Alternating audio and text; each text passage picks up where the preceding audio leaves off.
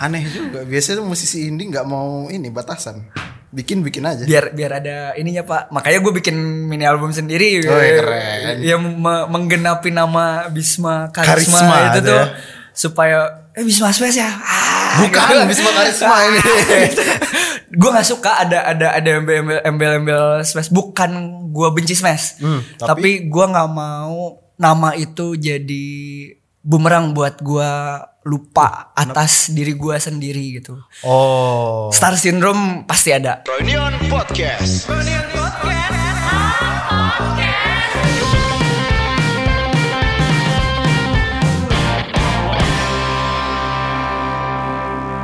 Kembali lagi di nongkrong bareng Gatsby X Broadcast. Sekarang episode ketiga.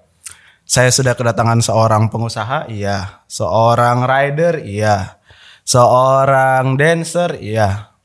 Langsung saja tuan-tuan dan puan-puan kita sambut Bisma Karisma. Sampurasun Sampurasun, apa kabar Bisma? Pangestu nah Waduh. apa tuh artinya pangestu? Pangestu tuh eh, baik-baik saja lah kalau bahasa ininya mah Kalau Pandemi gimana? Pandemi aman?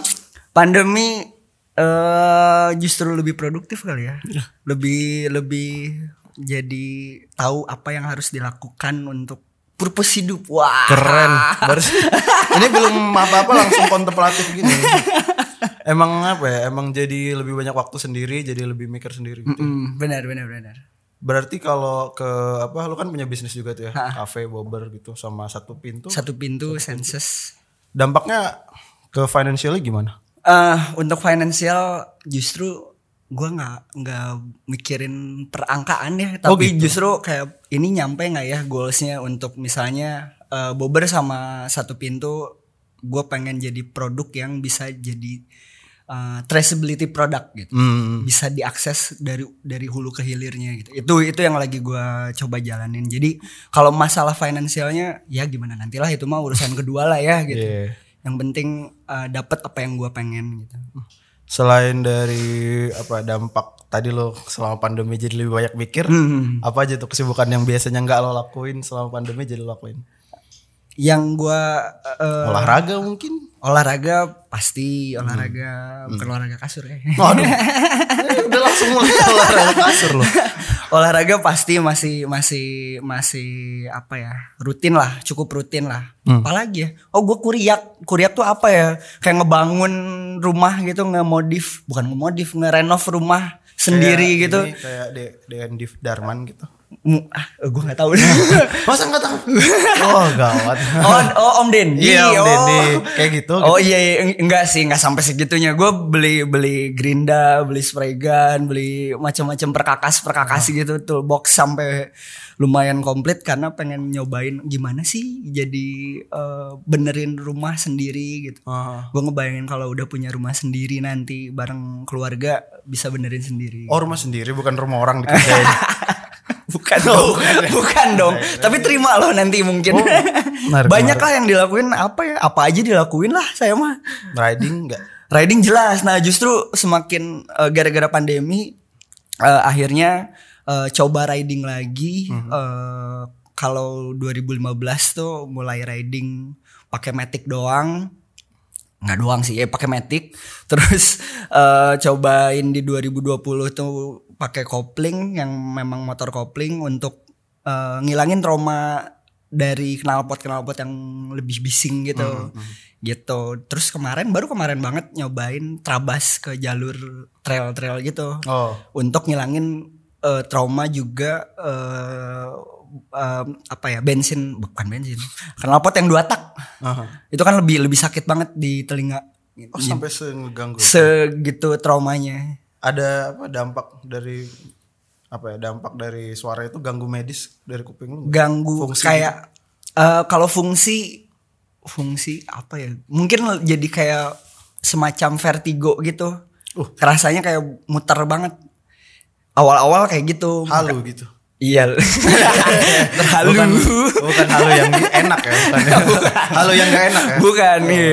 lebih lebih kayak vertigo gitu jadi akhirnya makin ke sini coba apa ya eh, ngedobrak lah ngedobrak si trauma itu mau sampai kapan gitu. Iya. dan sedangkan dari dulu sebenarnya suka sama motor gitu. Gitu. Jadi eh, semakin sering memotoran gitu. Se- lebih sering riding. Dan ada kedekatan lain ketika riding bareng sama bokap sama Iya. papa gitu. Kemarin sempat lihat Februari iya iya ke Sumedang. ke Sumedang ke daerah-daerah Sumedang gitu Yang pertama gue amazed gara-gara lu deket sama bokap lu. Hmm. Yang kedua lu bisa touring itu seberapa jauh? kalau yang itu deket lah Oh, itu berapa, itu berapa kilo, berapa jam? ah kalau berapa kilo gua Nggak tahu, yang penting gas aja. ya gas aja Oh, lah gitu. gitu. gitu. Sempat kemarin terakhir paling main ke Jabar, jadi keliling Jawa, Jawa Barat Hmm. dari Kasepuan Secara Resmi sampai Bandung lagi. Gitu. Bokap memang suka motor juga. Nah, eh, kenapa tadi gue bilang ada kedekatan khusus karena eh, bokap memang main motor banget dari dulu sampai ngoprek mesin dan segala macem gitu, ngotak-ngatik mesin. Jadi ketika gue coba pengen tahu mesin tuh nanyanya sama bapak. Gitu. Motor pertama lu apa bis? Motor pertama gue Suprafit Suprafit dan itu terjual eh harus dijual gara-gara eh yang mengakibatkan trauma gue gitu. Trauma lu dari tadi ini baru awal udah ngomongin trauma, trauma apa sih? Eh 2007 mengalami apa ya?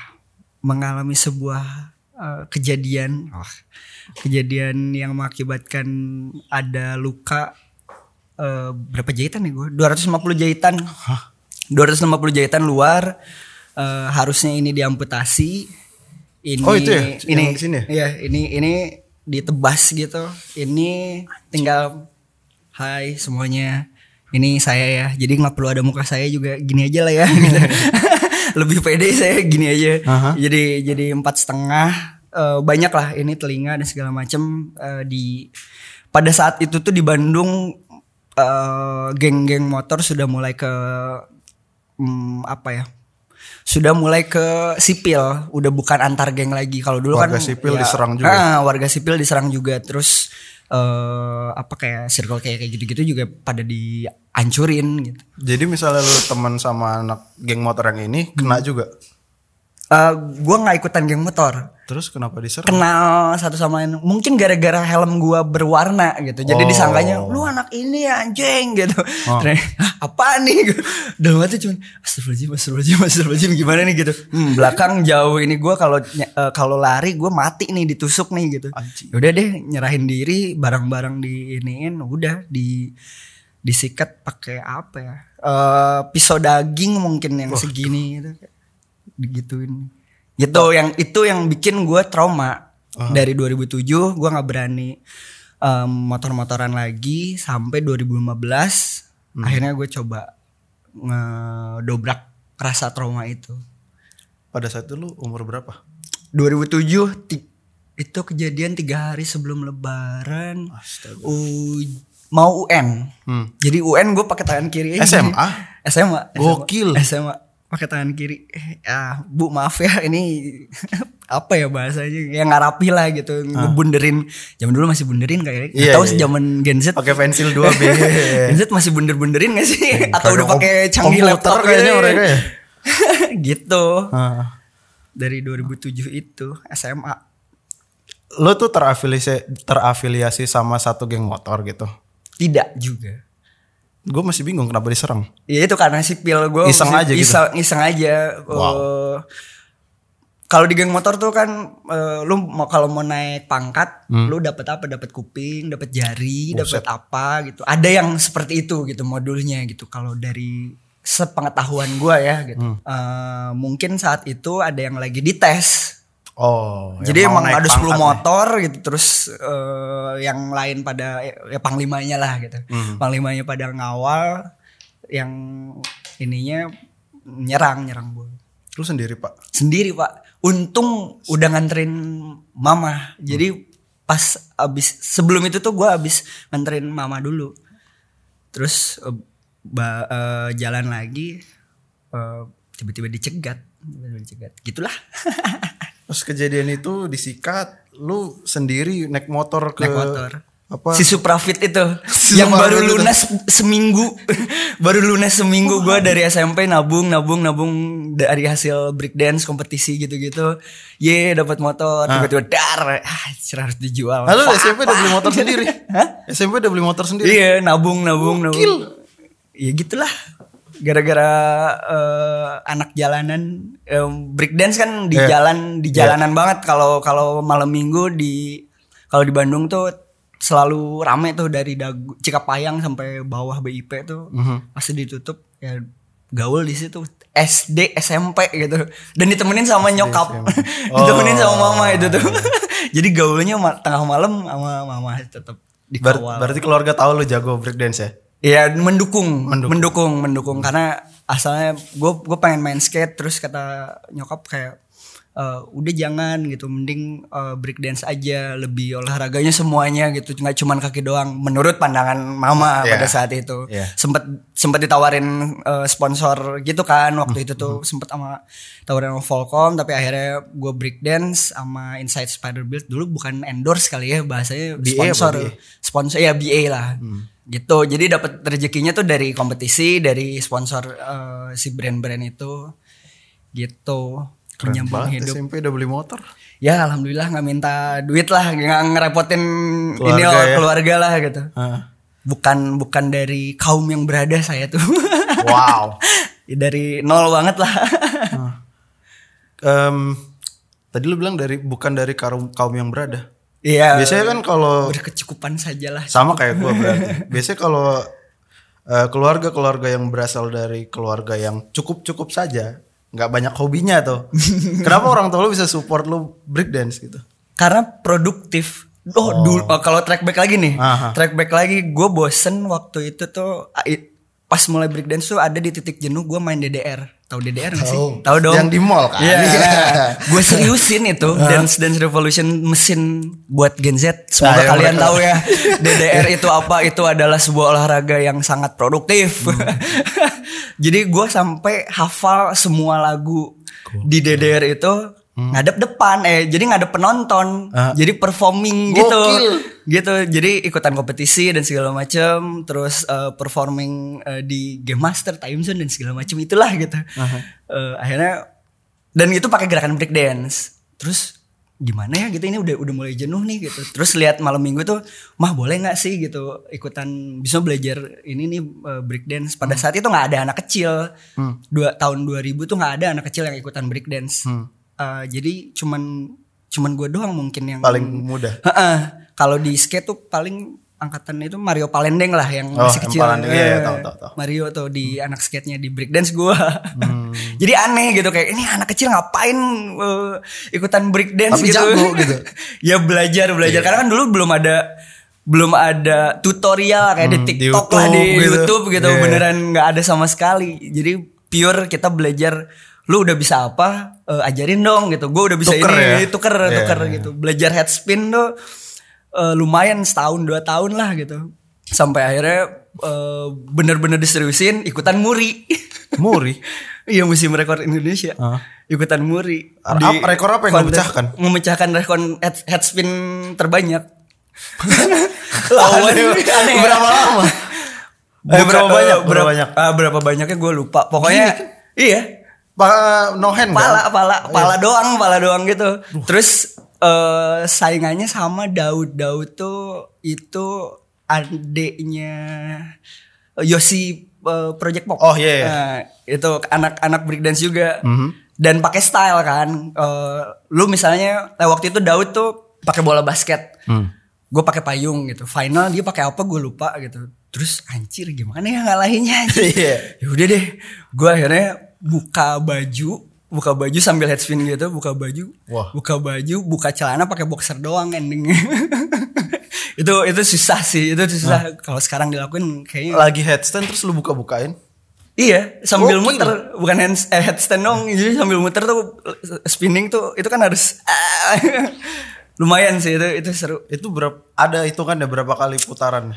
Ada gue lupa ya berapa berapa putarannya Sampai di bawah lima, di atas 50 enggak? di atas di atas Pusing gak sih? justru kayak itu gerakan yang paling enak di breakdance menurut gua karena kita bisa nafas. Kalau misalnya lagi performing kan kayak wah apa kalau power move yang lain kayak flare apa flare ya bukan Flare. bukan yang lain itu kan bener-bener nahan beban dan segala macam kalau headspin tuh cuman lu harus ngelok Balance badan, aja ya? eh, ngelok badan jadi sambil nafas sambil kadang ketiduran gitu kadang kentut gue Aneh banget.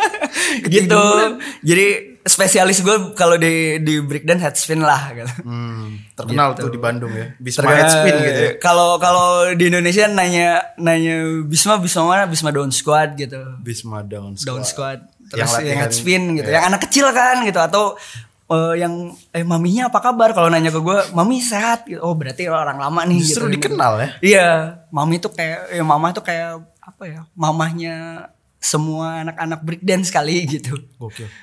Kenapa bisa kenal? Kadang ikut terus, kadang ikut Oh, terus. nungguin lu gitu ya? eh, Sampai sampai kuliah, sampai SMA kuliah lah gue ditemenin sama nyokap terus. Oke. Makanya nggak bisa nggak bisa macam-macam, nggak bisa aneh-aneh. Oke. Lo itu datang dari keluarga yang dekat dengan seni atau enggak? Nggak sama sekali. Nggak, eh, maksudnya dari turunan dan segala macam nggak ada, nggak ada yang emang in, into sama eh, berkesenian. Hmm. Tapi eh, nggak tahu gue dari mana ya. Gue juga bingung sih.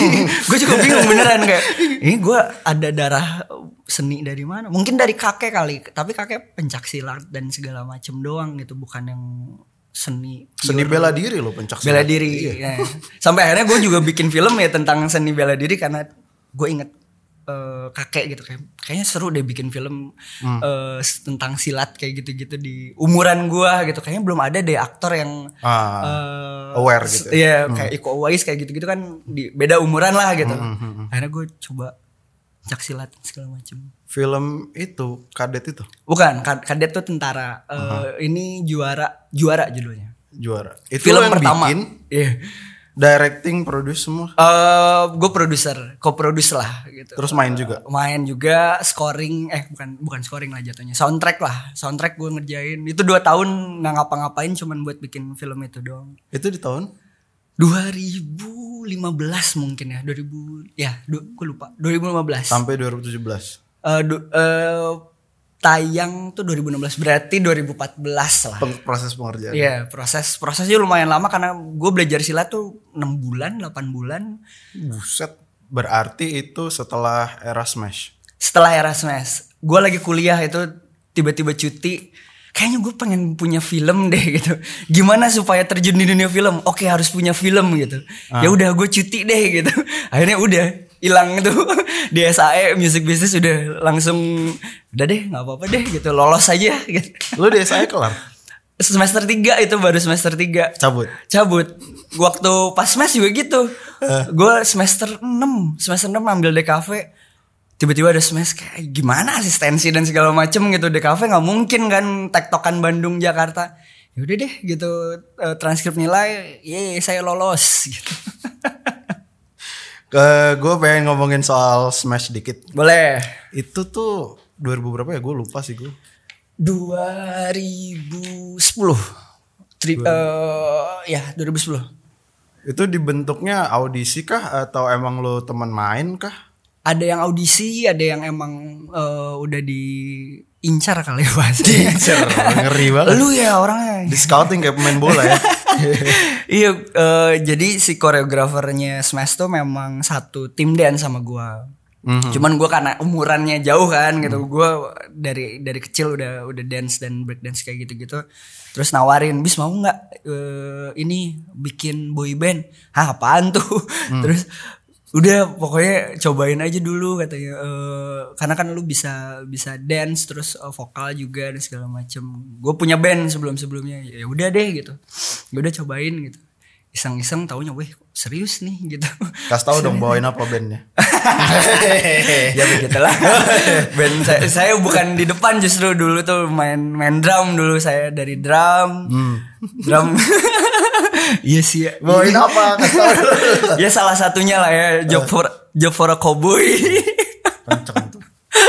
Iya terus eh, Imo bawain From First to Last. Keren. Eh, indie rock apa ya? Ya All American Reject pastilah gitu ya. Angkat-angkat-angkatan gitulah. Hmm. iya. Terus akhirnya tiba-tiba pop jazz bawain The Sound, bawain eh, Jason Mraz kalau yang ininya tiba-tiba ya apa smash gitu. Oke, ini ada apa?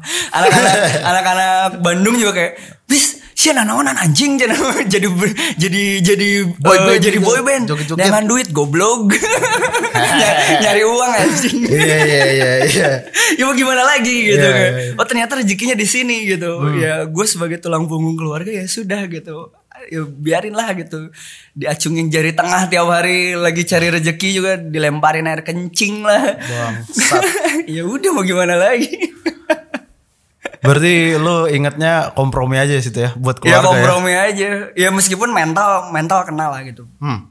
sangat cak, sangat kaget dengan eh, circle yang berbeda, eh, pola hidup yang berbeda, terus ketika cari rezeki juga di bukan ya bahas mungkin orang lihatnya kayak di "Wah, banyak fansnya apa ya lu lihat deh gitu di panggung kayak gimana sih gitu itu berseliweran jari tengah dan segala macam Iya sih. eh, sumpah serapah jajing jajing itu gitu itu Iya, yang iya.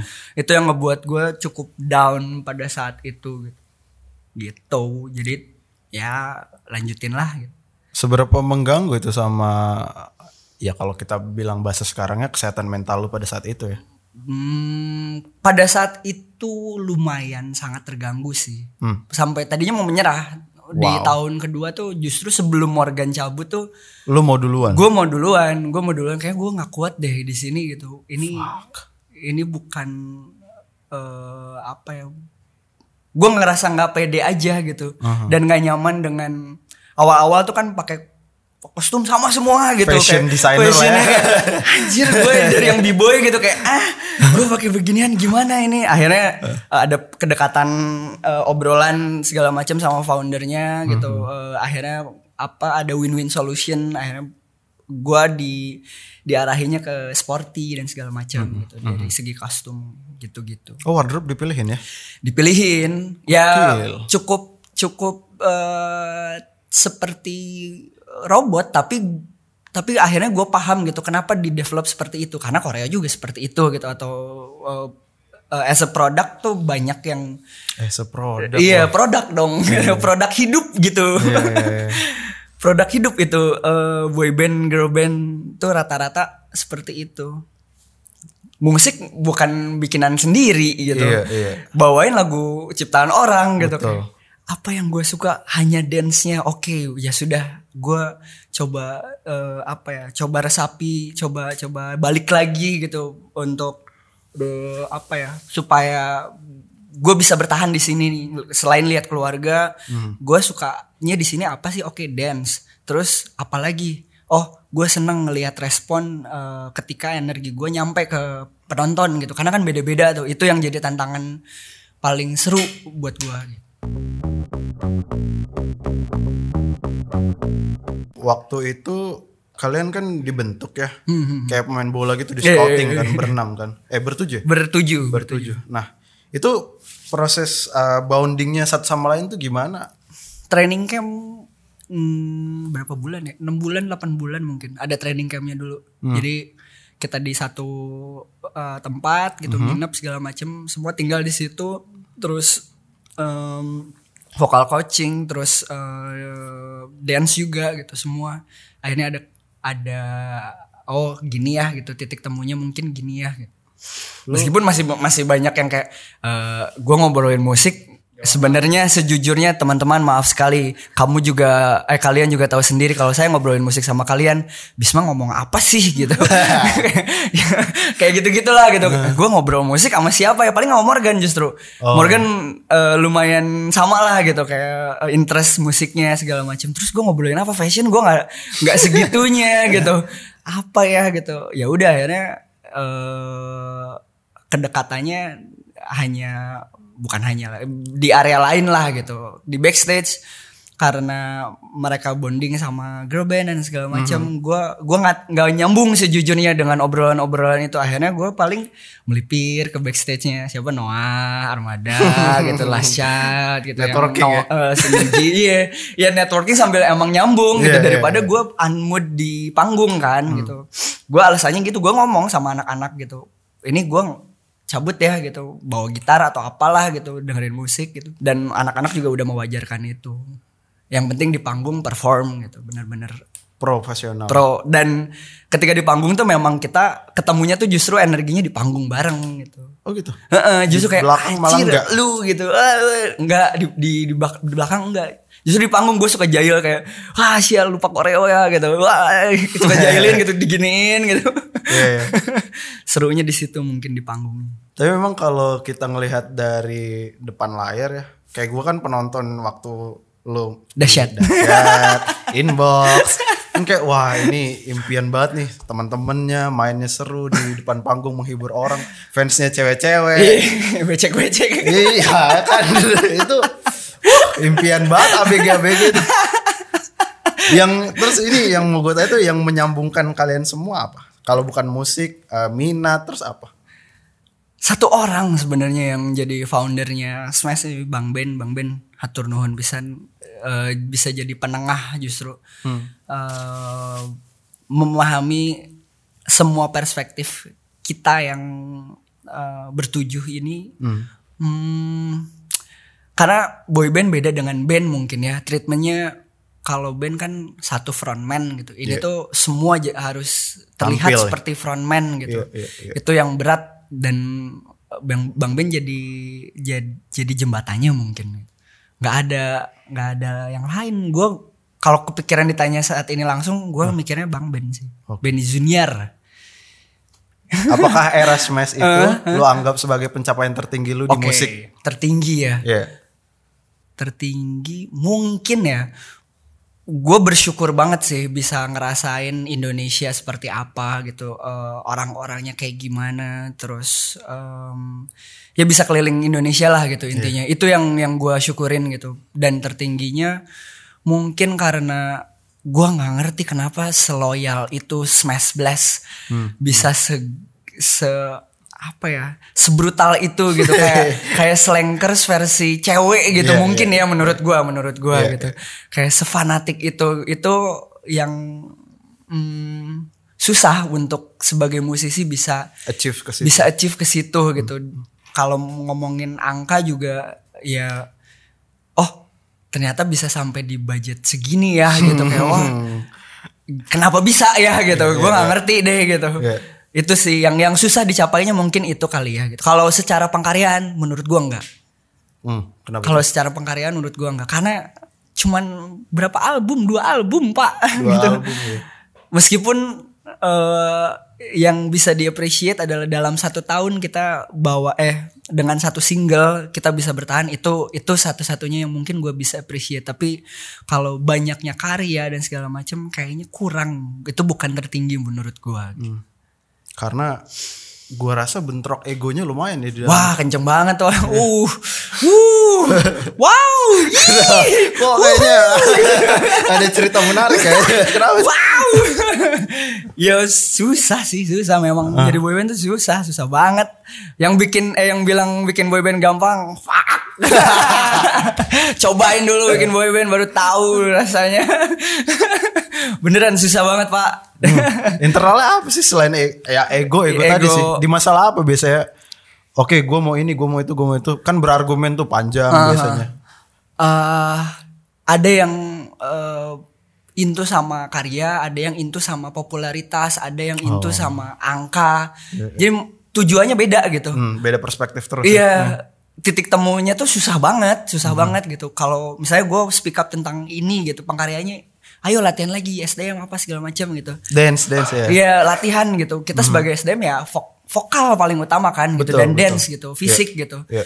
Itu kadang ada, kesulitan gitu untuk memahami kenapa gua nge-push itu misalnya gitu atau eh, misalnya bis udah ambil aja eh, eh, acara-acara TV yang eh, konotasinya menurut gua kurang gitu, kurang kurang kurang inline sama Smash yang mau diarahin ke sana gitu kan. Kenapa lu ambil? Oh, karena ngejar angkanya gitu Iya. ya gue bingung tuh gitu titik temunya gimana ya jadi Iya. banyak sebenarnya kompleks cukup kompleks gitu untuk eh, nemuin win-win solution setiap eh, ada project ya Iya.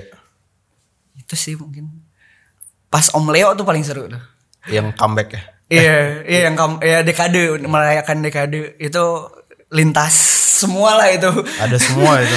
Iya lintas, maksudnya dari dari yang notabene smash di situ, Om Leo di sini gitu yang Ada yang Melayu-Melayu, Iya. angkatan Melayu. Iya. begitu bikin single sama dia kayak cobain tabrakin aja udah Iya. sikat aja Om Iya. Leo juga memang memang deket lah gitu sama gua Hmm. jadi Om Le daripada lu bawa gua ke arah jalur jalur lu kalau gua sendiri sih oke tapi coba deh lu Kalau semua. Cobain Iya. lu ada di eh, jalur gua nih di smash ini gimana rasanya Hmm. begitu ngalamin ya kan sama-sama kayak anjing gini ya bis katanya itu yang paling Bahkan seru Om mungkin. Leo yang sudah wisdom pun kena ya goyang Iya, juga. iya, iya. Iya, karena tipikal dia juga ya terobos-terobos aja juga. Jadi gue berani ngajuin juga sama Bang Bendo gitu. Tapi di approve sama semuanya. Iya, itu kan gitu. Akhirnya tampil kan? Iya, tampil, tampil dan eh, pas single pun eh, produksiannya juga sama Lala Nino ya seru juga gitu. Ini ini benar-benar rekreasinya smash banget nih gitu. Nice. Mau dijalanin lagi, eh pandemi. Itu waktu di side um, di side comeback itu sebelum pandemi. Se- eh, sebenarnya comeback tuh gara-gara dekade sih. Oke. Kayak kayaknya kita harus bikin sesuatu deh makanya ke ucup gitu. Kayak ucup bisa nggak gitu? Ada slot nggak? gitu. Iya, iya. dadakan gitu. Kayaknya yang kosong pas di Om Leo ya udah dah nggak apa-apa lah gitu. Akhirnya ya udah. Secret guest star jatuhnya sama waktu itu yang nggak diumumin gua eh si Smash sama oh, Om Iwan Iwan Fals. Ada Wali bukan sih itu? Wali ya, Iya kan? yang nggak diumumin, yang nggak diumumin di di rundown tuh nggak ada kan, Iya, gitu. iya. Om Iwan, wah pecah banget tuh. Dari situ tiba-tiba eh, Om Le sama Sisus anjir dari Om Iwan Fals gitu terus ini gimana ya ngebawa crowdnya gitu, Iya. fire banget ternyata pecah juga. Om Iwan dulu baru lu. Iya. Gokil. Wah, wah, wah. Lu yang tahu asik. enggak, enggak. Oh, enggak ya? Kan sampai wali kan itu kan. Iya. Gitu. Cuman kan setelah banget tuh gitu anjir gimana ya. Ya udahlah, bawa asik aja, bawa seru yang ternyata di ya seneng sih seneng dibawa di synchronize semua juga pada uh, pada nyanyi gitu wah lu yang dulu ngefak fakin syukurin lu bawain eh, nyanyi nyanyi lagu gua Iya. gua bercanda bercandain gitu seru seru sih. Haters haters tapi hafal juga lagu. Iya kan biasa gitu. iya iya Oke, eh, apa yang paling lu kangenin dari era Smash? hmm paling gua kangenin nasi kotak enggak sih? Enggak sih. Emang nggak kontak-kontak kan? enggak nasi kotak nasi Oh, nasi kotak. Gua kirain masih kontak-kontak. Ah, Enggak. enggak apa ya yang gua kangenin ya dari Smash? Bikin karyanya. Gue seneng bikin karya di dengan kesulitan-kesulitan itu. Wah gue masokis apa ya? Nggak tahu. Gue seneng gitu bikin bikin karya yang akhirnya eh, semuanya mengiyahkan gitu yes asik ketemu titik temunya nih gitu terus begitu rilis juga di appreciate dan ya direspon baik lah gitu sama orang karena nomor satu karya buat gue Oke. itu yang gue kejar sih Biasanya itu lu di bawah naungan label kan? iya iya Bukannya biasanya label tuh lebih memprioritaskan keuntungan ya? hmm, Terlepas dari karyanya gitu. iya betul kan itu berarti ya sejalan dong sama sama tujuan lu untuk berkompromi demi menghidupi keluarga gitu, membantu Iya, iya, keluarga iya. kan. apa ya karyanya nggak tahu ya gue gue bingung nih. Gue bingung nih. Menarik menarik menarik menarik. Apa ya gue nggak bisa komprominya. Nggak tahu gue gue jadi bingung gini Nah, ayo. blank banget nih.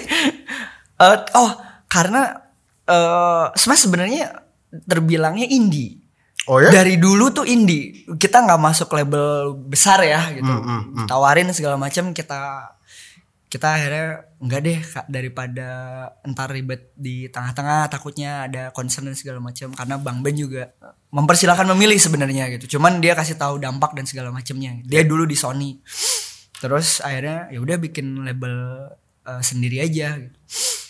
Eh, jadi cukup cukup fleksibel sebenarnya secara pengkaryaan tapi personilnya tidak eh belum eh, belum diikut sertakan dalam pengkaryaan. Itu yang Oh. yang menurut gua gua nggak dapet itu gitu.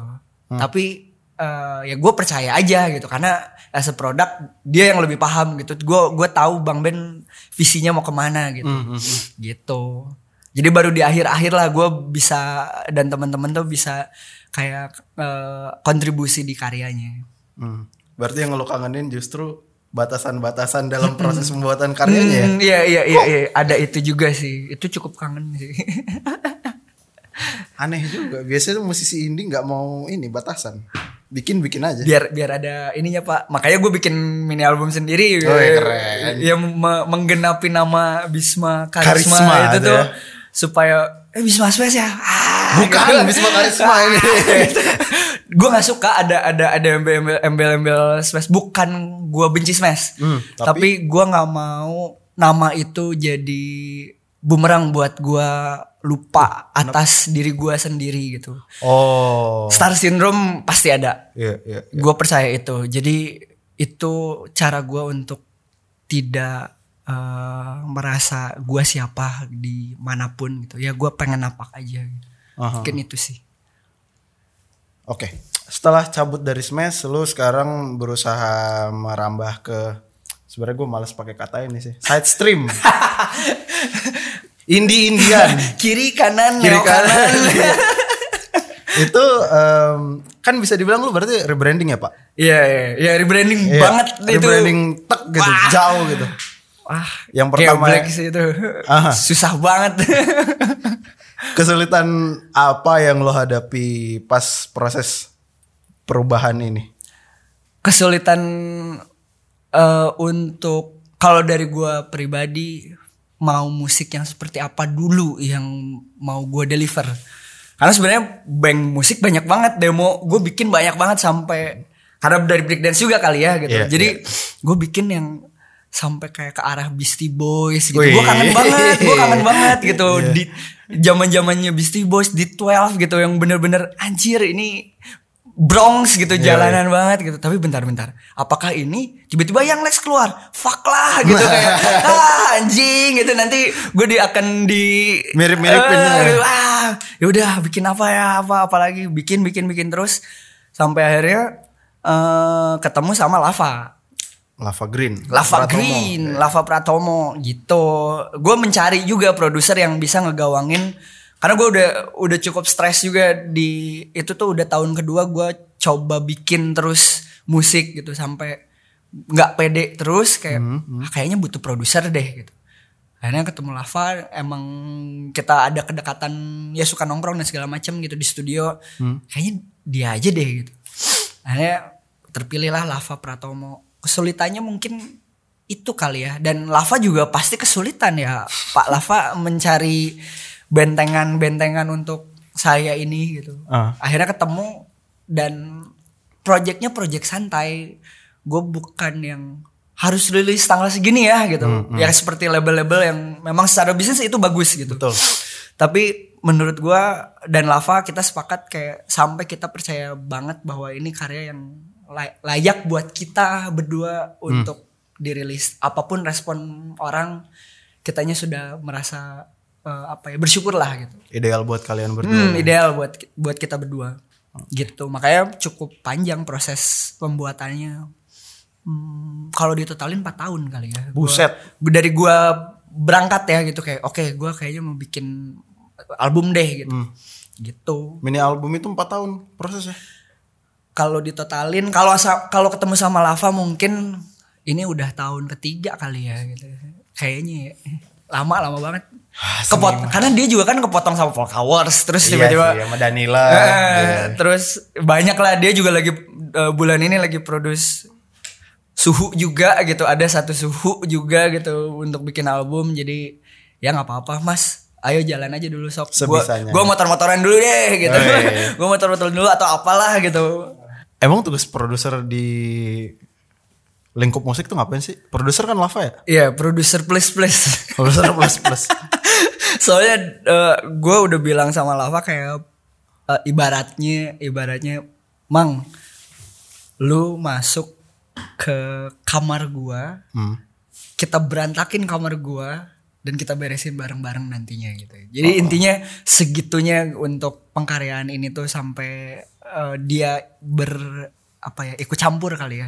Dari dari beberapa penulisan juga eh, ada beberapa diksi yang kayak mang kayaknya gini deh gitu kata dia. Ya gue juga butuh gitu gue juga butuh untuk untuk penulisan lebih matang lagi. Terus eh, dari segi aransemen jelas gitu kalau produser. Eh, dia juga memainkan alat musiknya. Kan ada produser yang tidak tidak ini terus sewa eh, player Ya, gitu siapa kayak gitu. Jadi hanya kita berdua di studio gitu selalu kita berdua paling kayak drummer gitu Dari album Metanoia. iya Metanoia Yang belum rilis. Iya, yang belum rilis dan nggak tahu kapan ya. Gak tahu sampai hari ini tidak dirubah-rubah sih namanya nggak tahu tiba-tiba berubah nanti. Waduh. gue mau nanya dari situ dulu deh. Oke. Eh, eh, belum deh. Gue mau nanya justru yang mempengaruhi lo bikin album ini apa? Biasanya kalau di Bandung ya, menurut saya orang Jakarta. Bandung kan dingin, enak kali bawa-bawa musik folk gitu. Hmm. Oke. Gak tahu ya kalau. Wah, sangat tidak folk sih Oh, gue. ya?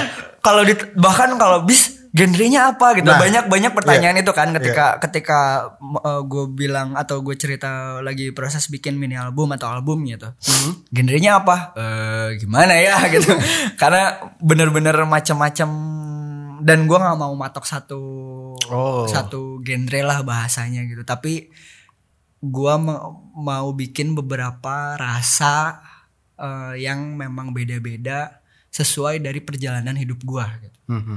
Apa yang gua pernah alami gitu. Rata-rata semuanya. Ya hampir semuanya sih. Itu atas dasar pengalaman hidup gua gitu. Kayak misalnya single yang pertama kemarin yang Suri itu mengenai kejadian yang tadi kita bahas tentang geng motor dan segala macem gitu. Yeah. Gua merasa hidup kembali dan emang pure oh gua nggak mati ya ternyata gitu. Emang gua ngerasain itu gitu. Terus si frekuensi eh, atas dasar eh, kecemasan gua dan segala macem eh, yang akibat dari kemarin-kemarin gitu. eh gue suka apa ya sakit kepala karena mikirin hal-hal yang nggak penting tapi ya udah deh gitu. Banyak banyak apa ya Overthinking lo pak. banget banget banyak kayak suara-suara yang masuk gitu loh di Wow. di di gua banyak banget yang nggak penting dan yang penting juga gitu dari situ atas dasar itu kalau misalnya secara basically tapi gua harap yang gua harap eh, setiap lagu itu punya rasa yang personal buat masing-masing gitu Eh, dan itu terjadi eh, feedbacknya juga sama eh, ketika ketika rilis gitu. Adrian dia misalnya kemarin gue gue kira frekuensi tentang ketuhan gitu. Ya bisa jadi gitu kalau itu interpretasi lu ya Betul. ya gue senang banget gitu. Justru itu yang seru kan gitu. Makanya dari segi lirik em, memang multitafsir gitu. Yang Suri itu lo yang nulis. Ya, Pengalaman gue bareng Lava. bener ini ham- Hmm. mati hampir meninggal gitu. Ya, ya ba- dibacok eh, berapa berapa bacok kan nggak tahu lah gue pokoknya yang paling parah tuh justru di di di kepala karena harusnya amnesia total Buset. tapi akhirnya eh, amnesia pendek atau short term memory loss gitu dan ada beberapa yang glitch lah ke kepala gua gitu. Itu yang yang yang cukup parahnya. Dan eh, ya gue sampai pas di mau di di rumah sakit tuh udah sampai sahadat kayak udah deh lewat deh gua gitu. Ternyata ternyata bangun beres operasi gue masih blur. Itu dari pintu operasi tuh eh, dibuka tuh banyak orang banget yang gua nggak tahu eh, dari mana mereka tahu gitu. Karena eh, sepengetahuan gua cuman mantan gua yang nelfon gua nggak keangkat akhirnya nelfon nyokap. Dari situ doang gitu. Dari situ gua ngerasa gue dikasih kepercayaan buat hidup lagi dan orang-orang ternyata sesayang itu. Datang datang eh, ke ke kejadian ini ya maksudnya ke rumah sakit gitu. Itu gue ngerasa hidup lagi aja. Dan pas eh, sebelum eh beres op- pas operasi itu memang kayak ada di portal gitu pak bapak nonton The Holy Mountain nggak Enggak lah. Eh, ada eh, buat kalian kalau Spirit misalnya wheel gitu lah ya. Iya The Holy Mountain itu ada kayak gitu-gitunya tuh portal-portal menuju Uh. Kayak kalau di Indonesia Pak Haji siap, Zidan siap, Bismillah. Oh. Kayak Iya iya iya tahu tahu. Tahu lah konteksnya. ya kayak gitu gitu kayak di portal gitu gue Di lorong-lorong halu ini gue gitu. di mana ini Iya. ujungnya mana nih gitu jadi sebenarnya mini album itu mengenai itu Oh, gue belum menuju ke titik terang itu proses-proses itu gitu Itu bener lu inget sejelas itu ya? Iya dan cukup diaplikasikan di video klip juga sih Iya gue liat. dengan olah gerak yang berbeza, yang berbeza, olah gerak yang berbeza dengan smash. iya iya. Terus agak eksperimental juga tuh video klip. Iya iya.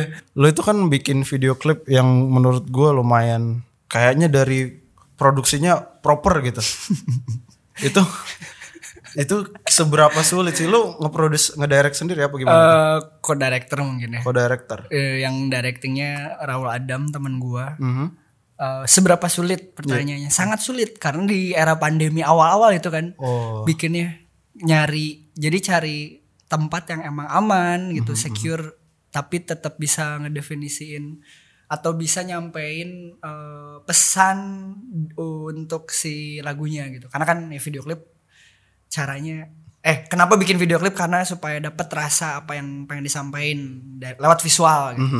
Itu yang yang cukup PR kenapa kesulitannya. Dari segi angka pun cukup sulit karena ya cukup gitu. Kayak wow oh ternyata budgetnya segini ya sudahlah gitu. Sikat aja. Karena ya, selalu selalu berprinsip karyanya harus eh, sampai banget nih gitu. Ya dan alhamdulillah ternyata menurut Anda Oh iyalah itu eh, proper dan segala macam ya. Senang sih, senang banget.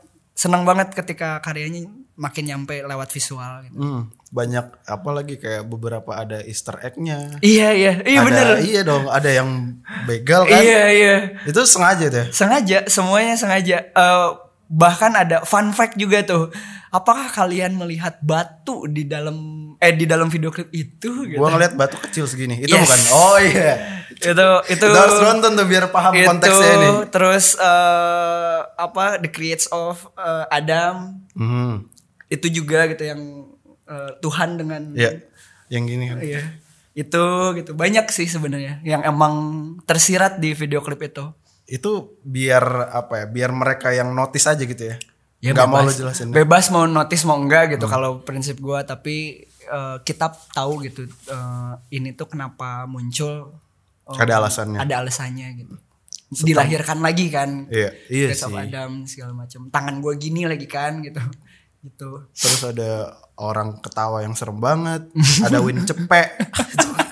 Iya, Kalau Win itu kenapa sih ada dua gue liat scene yang ada motor Iya, win Bukan motor pertama karena tadi bukan Supra. bukan Eh, win tuh emang emang apa ya menjadi motor yang gua suka banget lah gitu. termasuk yang gua suka banget di di ya dan klasik juga lagi gitu. Dari shape-nya kah atau ada Setelah- emotional value sama terus lagi rame juga di anak motor Iya sih, kan lagi di restorasi Eh, juga. du- dua tahun lalu tuh lagi rame banget kan Hmm, setelah CB dan Dilannya segala macem gitu Iya. nggak gue munculin apa ya oke win deh gitu Hmm. terus motor kostumnya temen si Calvin juga yang jadi begal gitu Iya, iya, iya.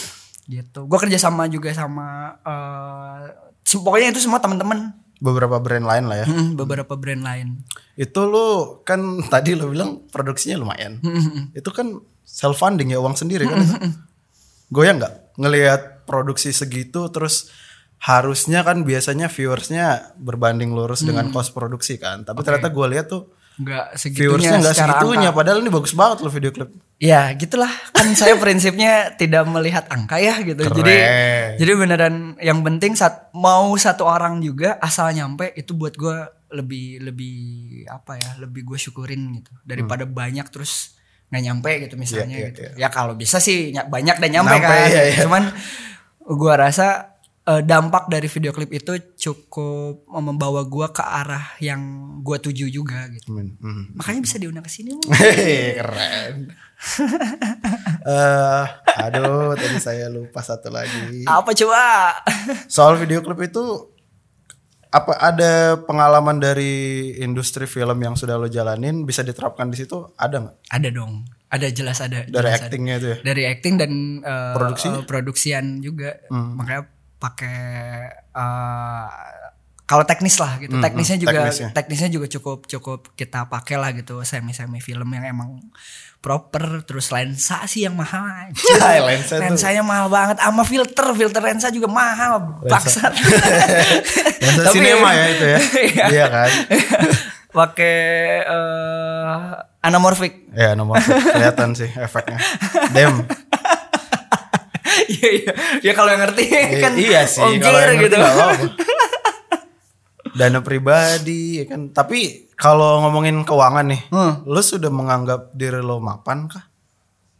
mapan relatif Iya. ya Oh, iya, keren. Menurut lu? cuk kayak mapan tuh cukup kan gitu Mhm. Eh, ibaratnya mungkin kalau disinonimkan ada kata cukup kali ya gitu Hmm. jadi cukup buat gua juga relatif buat beda sama orang Betul, mungkin kita berbeda nah definisinya. eh, bukan dari angka doang gitu tapi kestabilan hidup gitu Ya. mapan tuh mungkin kestabilan hidup gitu apakah lu udah stabil dalam hidup Hmm. atau belum gitu kalau lu stabil mungkin lu udah mapan gitu Oke. itu kali ya gitu.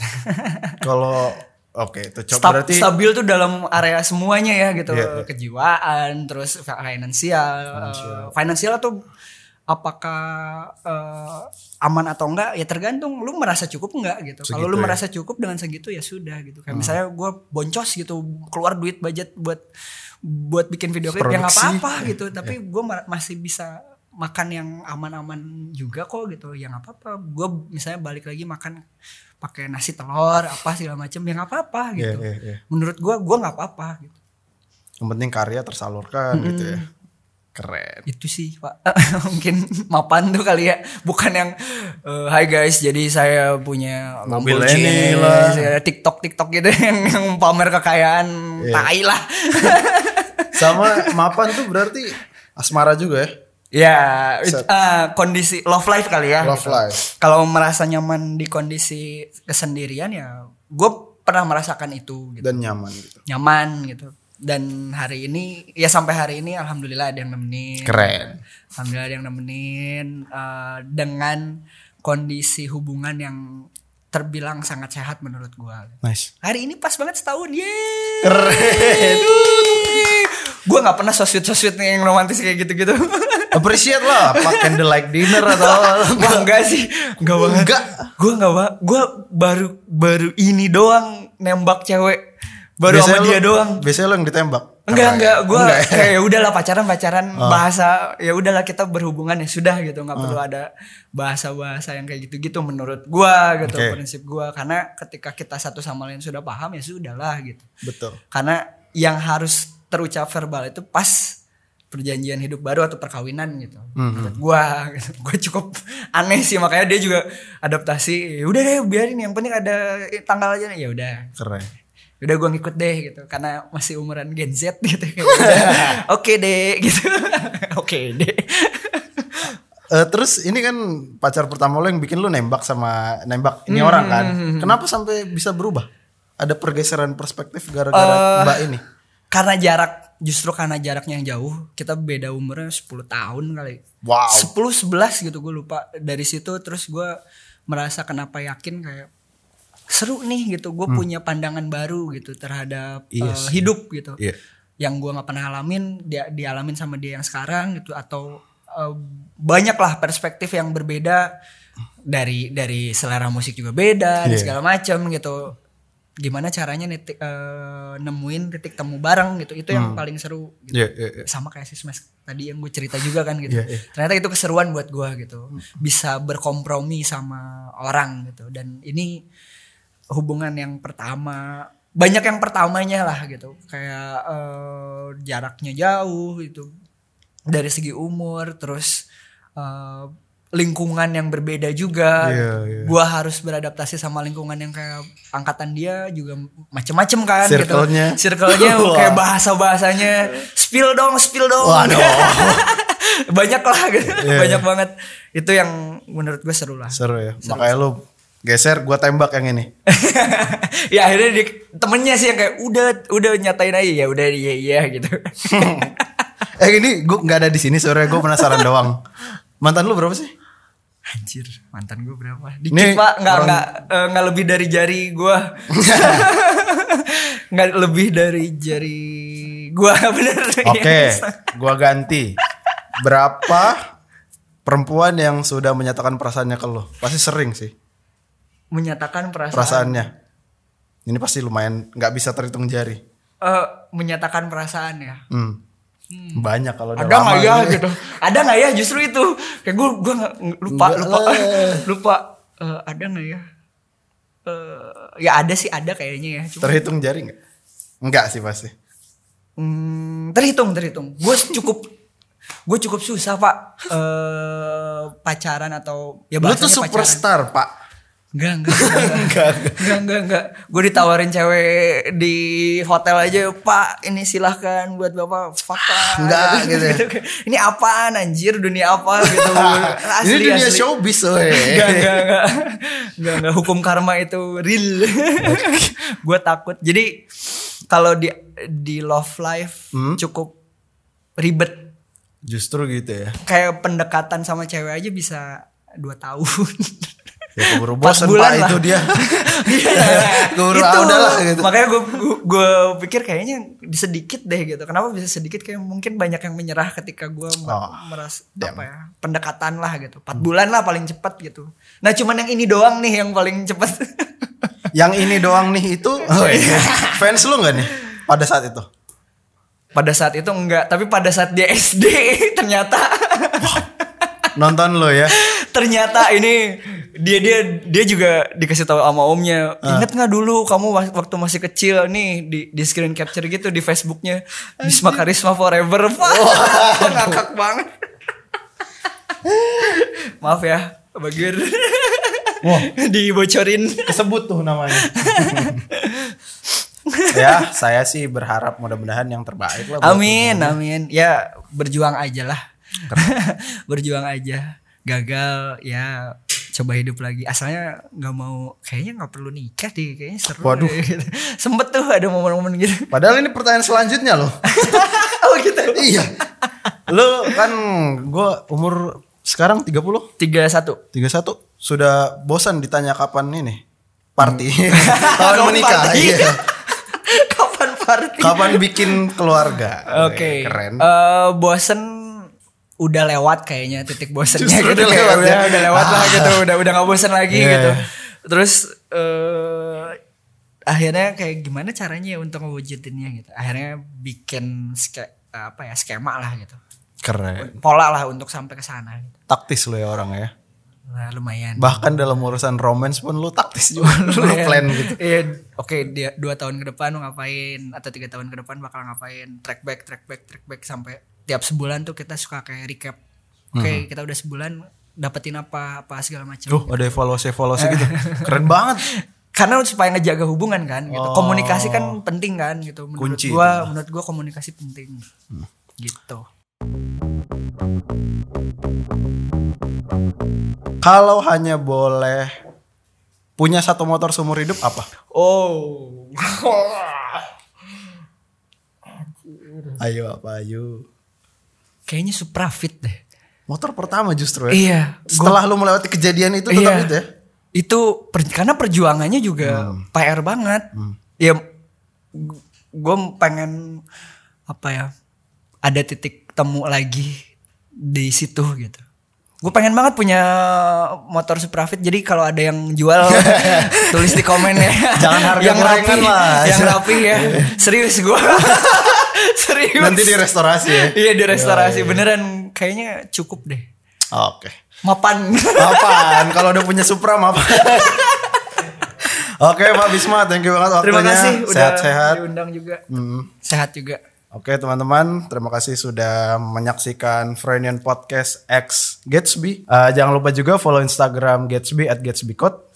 Eh, like, comment, dan subscribe. Stay classy. Udah.